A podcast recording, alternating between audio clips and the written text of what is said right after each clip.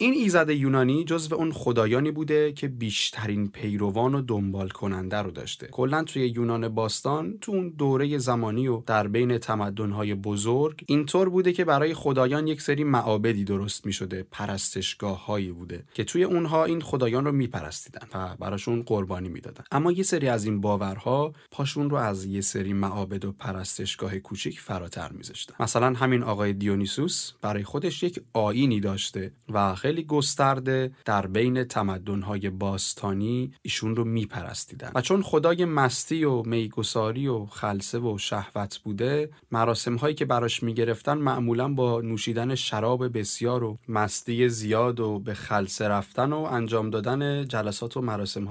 کتابخانی مثل کتاب خوندن آرس و آفرودیت بوده یه جورایی آین رهایی بوده یه مدل از این قطع تعلق رو البته با هم داریم توی باورهای خودمون توی آین های تاریخی خودمون ولی به این صورت و به این شدت و این شکل نبوده یه جشن باستانی هم داشتن به اسم دیونیسیا که توی اون جشن شراب خیلی زیادی نوشیده می شده و میرقصیدن و نمایش های شاد برگزار میکردن